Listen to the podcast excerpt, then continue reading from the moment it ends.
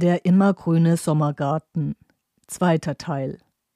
Es liest Daphne. Sie starrten durch ihn hindurch. Sofort stieg ihm das Blut in die Wangen. Unter ihren seltsamen Blicken wurde er unsicher, stammelte. Doch irgendwie gelang es ihm durchzuhalten, weiterzumachen. Das Zitat stammt von Platon aus der Apologie des Sokrates. Der genaue Zusammenhang ist, dass Sokrates 399 v. Chr. wegen Asebie und Verführung der Jugend vor dem athenischen Volksgericht angeklagt wurde. Das Gericht verurteilte ihn schließlich zum Tode durch den Schierlingsbecher. Asebie? fragte ein Püppchen zweifelnd nach. Gottlosigkeit, Frevel gegen die Götter, half der alte Teddy aus. Ach so, hauchte sie, zog die Stirn sekundenlang kraus, um dann für immer zu verstummen. Aber eigentlich meint er nicht wirklich, dass er nichts weiß, sondern dass wir Menschen uns vielfach einbilden, den Durchblick zu haben, eine Sache zu verstehen. Dabei besteht unser Wissen nur aus Halbwahrheiten, was noch viel schlimmer als Unwissenheit ist. So und so hat es zu sein. So und so musst du es machen. Das sagen diejenigen, die nicht einmal im Ansatz verstehen. Das sagen diejenigen, die andere um jeden Preis kritisieren müssen, um ihr Selbstbild nicht zu verlieren. Er endete abrupt und unsicher. Die schwachen Worte waren vergangen, doch die große Wahrheit verblieb als feiner Nebelschwaden in der Luft. Golden schimmerte nun die Erkenntnis für sie im Abendlicht. Meister Hase wurde spontan von einem Gefühl tiefster Zuneigung zu Frederik erfasst. Stolz schwoll in seiner Brust. Er war ja so schrecklich stolz auf ihn. Und doch begnügte er sich damit, nur verstohlen eine Träne der Rührung aus dem rechten Augenwinkel zu wischen. Im krassen Gegensatz zu ihrem Anführer war es den anderen vollkommen unerträglich, ihre Begeisterung derart moderat und zurückhaltend zum Ausdruck zu bringen.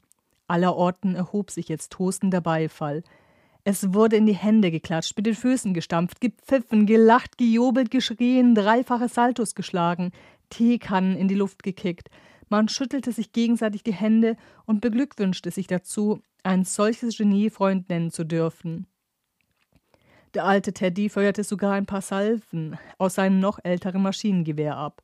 Allerdings duckte sich manch einer, in Reaktion darauf lieber schnell unter den Tisch, sobald er sich Auge in Auge mit der Mündung des Laufs fand. Es hatte schon seinen Grund, warum Freund Teddy damals unter allen Ehren aus der Armee verabschiedet worden war – raunten sie einander zu. Mit einem glücklichen Lachen ließ sich Frederik feiern. Holokos, Rosos, Alitheiastin. Dein Wort ist die Wahrheit, zischte die Schlange, die noch viel klüger war als alle anderen und sogar Altgriechisch sprach, was unter Beweis zu stellen ihr stets ein ganz besonderes Vergnügen war. Was ist? Weißt du die Antwort nicht? Bist du etwa noch dümmer, als du aussiehst? fragte der Lehrer missbilligend. Seine massige Gestalt ragte drohend vor jenem armen Schülerlein auf, das er sich diesmal zum Opfer auserkoren hatte. Antworte gefälligst, Schwachkopf! Er verlor hier langsam die Geduld. Die Mitschüler kicherten hinter vorgehaltener Hand, schadenfroh, gehässig, mitleidslos. Grinsende Fratzen aller Orten, die sich gegenseitig nachahmten, man musste sie nicht sehen, man konnte sie spüren. Mit hängendem Kopf flüsterte der Schüler sein Ich weiß es nicht. Nun, in diesem Fall blieb dem armen Lehrer leider Gottes nichts anderes übrig, als ein Notizbüchlein aufzuschlagen, von seinem Stift die Verschlusskappe abzudrehen und dann in einem grazilen Schnörkelzug eine schöne runde Sechs in die entsprechende Spalte mit dem Namen dieses Versagers einzutragen. Zufrieden wendete er sich wieder anderem zu. Immerhin musste er hier Unterricht halten. Während Dr. Hartl mit aufgeschlagenem Lehrbuch vor der Tafel stand und ihnen allen viel Wissenswertes zu den platten tektonischen Abläufen vorlas, die wohl zur Entstehung der Alpen geführt haben mochten, saß Frederik paralysiert an seinem Platz. Durch den dicken Nebel hindurch, der sich hartnäckig in seinem Kopf festgesetzt hatte, versuchte er zu begreifen, was gerade vorgefallen war – was das Vorgefallene noch für Auswirkungen haben würde. Was war nur in letzter Zeit los mit ihm? Gestern Abend hatte er doch noch extra gelernt gehabt, ein bisschen jedenfalls. Doch als man ihn vorhin so unversehens angesprochen hatte, war da nur noch Leere gewesen. Gähnende Leere in seinem Kopf, alles weg. Keine Möglichkeit mehr, einen klaren Gedanken zu fassen. Seine Eltern würden nicht über die schlechte Note schimpfen, sie wären nur traurig. Eine kleine Traurigkeit würde sie befallen, von der sie vermeinten, sie gut vor ihm verheimlichen zu können, doch in Wahrheit hatte er in ihren traurigen Augen stets die Enttäuschung gesehen. Mit glasigem Blick vertiefte er sich in sein Geographiebuch. Genau wie es die anderen taten, gab er vor mitzulesen, was ihnen da vorgesprochen wurde, auch wenn sein Herz schwer war und er mit den Tränen kämpfte. Nein, nicht heulen. Wenn du heulst, lachen sie nur, lachen dich aus, nennen dich einen peinlichen Loser. Noch war er in Sicherheit. Zum Stundenwechsel war es nicht mehr. Der erste Lehrer war weg, der nächste schien sich um fünf Minuten zu verspäten. Zeit genug, um von den Schweinen drangsaliert zu werden. Zu dritt standen sie plötzlich vor ihm. Sein Tischnachbar rückte schnell von ihm ab. Nicht, dass einer noch auf die Idee käme, er würde zum Loser halten. Er war allein. Von niemandem hatte er Hilfe zu erwarten. Wie sollte er jetzt reagieren? Wie kam er da wieder raus? Er gab vor, sie ignorieren zu können aber vor lauter Angst verkrampfte sich alles in ihm, noch lange bevor es überhaupt begonnen hatte. Nicht weinen, flüsterten die Puppen und streichelten sein Haar. Nicht weinen, Liebling. Seine große Ohnmacht fühlend, stand Meister Hase daneben, beobachtete mit betretenem Gesicht, wie die Porzellanpuppen den armen Jungen in eine Umarmung umfingen, ihn, dessen schmächtiger Körper im Weinkrampf so erbärmlich schlotterte, zärtlich trösteten und verfluchte innerlich sein Schicksal. In Ermangelung besserer Gegner drohte er mit geballter Faust dem azurblauen Himmel, der hier und da von einem feinen Wolkengespinst überhaucht war. Warum nur war es ihm, dem Hasenkönig, nicht möglich, in die Menschenwelt vorzudringen und schreckliche Rache zu üben? Nur, was genau war vorgefallen? Nicht einmal ihnen würde er alles erzählen.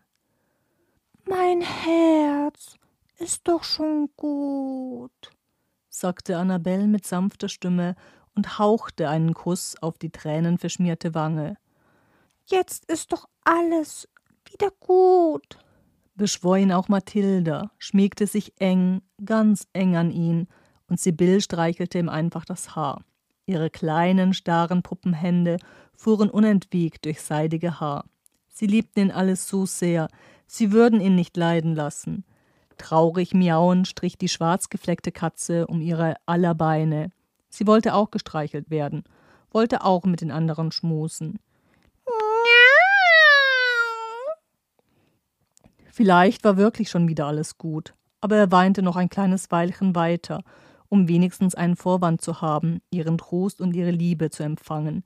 Wie lange schon hatte er sich nach ein paar netten Worten, einem verständnisvollen Lächeln verzehrt. Er weinte noch immer, aber er war glücklich. Warum? Warum konnte er jetzt Glück empfinden, wo er noch vor kurzem so gelitten hatte? Aber hier waren schließlich seine Freunde. Wenn er mit ihnen zusammen war, gab es keinen Grund mehr, sich unglücklich zu fühlen. Sie liebten ihn. Sie konnten gar nicht anders, als ihn zu lieben. Als einziger Mensch unter ihnen war er etwas Besonderes. Die Porzellanpuppen rochen so gut. Ihr Parfum erinnerte an wilde Rosen, Melisse und Jasmin. Ein süßer Duft, der die Sinne betörte, verwirrte, enthemmte. Vielleicht waren sie nur Puppen, aber doch irgendwie auch wieder echte Frauen. Wie gern hätte er einmal diese geschminkten Lippen geküsst, seine eigenen auf ein fremdes Lippenpaar gedrückt. Hätten sie ihn zurückgestoßen? Nein, nur süß gekichert, um dann fordernd seinen Kuss zu erwidern, um ihn zwischen Sternenmoos und Baumfahnen zu sich auf den weichen Waldboden zu ziehen, um ihm etwas Schönes zu zeigen. Schließ die Augen, Liebling, gib dich uns hin. Mit einem Mal legte sich der Wind. Versteckte sich heimlich im Unterholz, um durch das Grün der Baumfahne hindurch und an hohen Ackerschachtelhalmen vorbei lüstern bei ihrem schamlosen Spiel zuzugucken. Genieße es. Dann, urplötzlich, schraken alle zusammen, fuhren hoch, warfen gehetzte Blicke um sich. Sie waren in hellem Aufruhr. Was war passiert? Was hatte sie so verstört? Was nur? Ach, das hier. Unweit von ihnen hatten zwei törichte Murmeltiere je zu jodeln angefangen. Wenn das eine nicht mehr weiter wusste, setzte das andere umso lauter ein. Ihre gellenden Schreie und schrillen Pfiffe wurden als Echo tausendfach von den Bergwänden zurückgeworfen. Seit wann gab es hier Berge? Warum nicht? Im immergrünen Sommergarten war alles möglich. Sogar, dass ein vor Zorn tobender Hasenmann zwei jämmerlich kreischende, in prachtvolle Tracht gewanderte Murmeltiere immer und immer wieder um den großen Baum jagte. Wartet, wenn ich euch erwische! Nur wollte dummerweise keiner warten. Lediglich die Vögelchen, die im großen Baum wohnten, flatterten angsterfüllt auf der Stelle. So etwas waren sie nicht gewohnt. Frederik konnte nicht anders.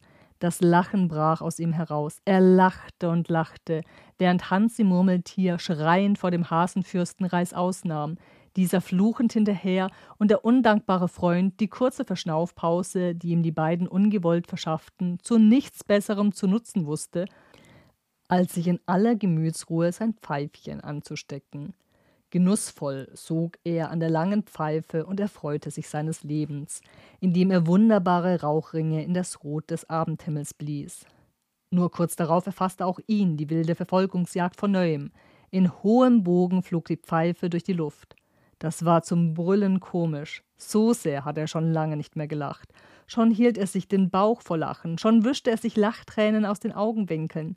Neben sich hörte er die Puppen kichern und glucksen und manchmal auch hell auflachen. Offenbar teilten sie sein Vergnügen.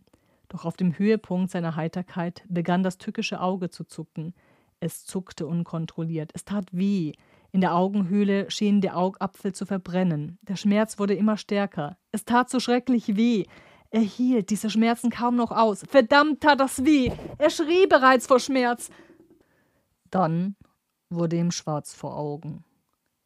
Ende des zweiten Teils.